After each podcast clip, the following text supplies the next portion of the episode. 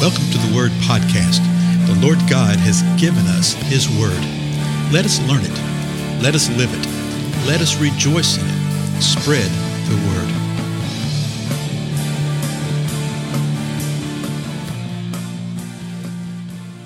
Blessings, everyone. This is Dale. Thank you so much for joining with me today on the Word Podcast.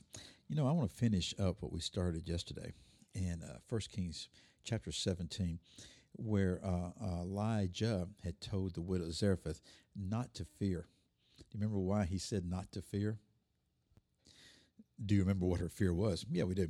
Uh, she was down to her last bit of food, and he told her, you know, fix me a meal from this thing, then go back and fix yourself one, and you'll be fine. And we saw at the end of the passage that their flour didn't run out, that the jar of oil never ran out until rain came upon the face of the earth. In other words, until there was provision for that. And so she did what he said. And that's exactly what happened. Uh, she and her son and Elijah ate from this. The scripture says, for many days. Now, I want to go to the next verse. Verse 17 says this Now it came about after these things that the son of the woman, the mistress of the house, became sick, and his sickness was so severe that there was no breath left in him. And so let me just tell you what I, I want us to see from this. You know, quite often we think that when God moves in a particular kind of way and He provides and meets the need, that everything's going to be fine and wonderful from there on out. Everything's going to be hunky dory. Everything's going to be all right. No, we still face troubles. We still face difficulties. And we see right here from the get go that after these things, after all this stuff had happened, that the son gets very, very sick and there's no breath left in him. So apparently he had died Okay, verse 18. So she said to Elijah, What do I have to do with you, O man of God? You've come to me to bring my iniquity to remembrance and to put my son to death.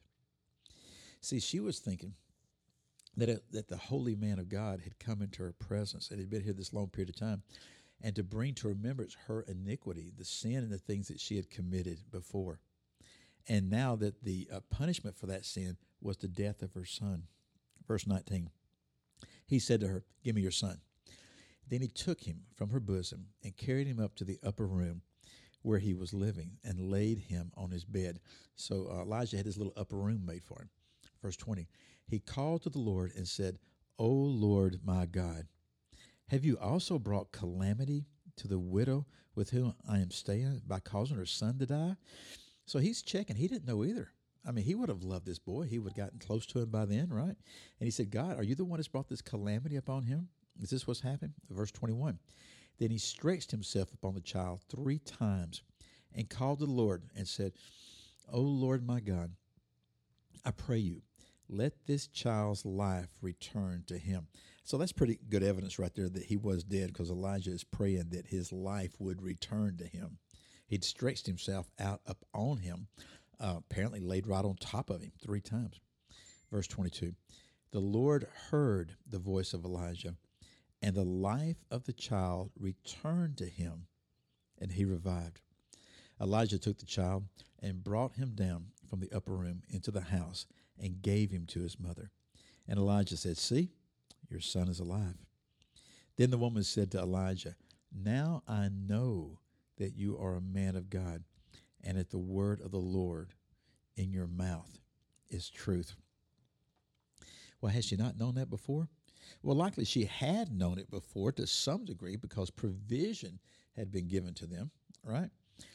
And what he had said would occur had occurred. But now she's saying, Now I really, really know that you are a man of God and that the word of the Lord is in your mouth and that, that is truth you know, it's one thing to know, it's another thing to really, really know. You know, as we continue going uh, through sort of challenging times here, again, it's April 2020 in the midst of the coronavirus thing. And uh, who knows what's going to come from this? I know that God will use it in the way that He desires to use it. But I know this that we must trust in Him, that we must fear only the Most High God, not fear the situation, not fear the circumstance. When He moves, we rejoice in that when we come along, when we're challenged again, don't fall back in that little trap of thinking, well, God's turned his back on us again. There's something wrong, you know, uh, being punished for my sins, the trap that this woman fell into. No, no, no, no. Not at all. The Lord has a greater purpose. Rejoice in that and fear not. Again, I'm Dale. Thank you for your time. I'll see you next episode.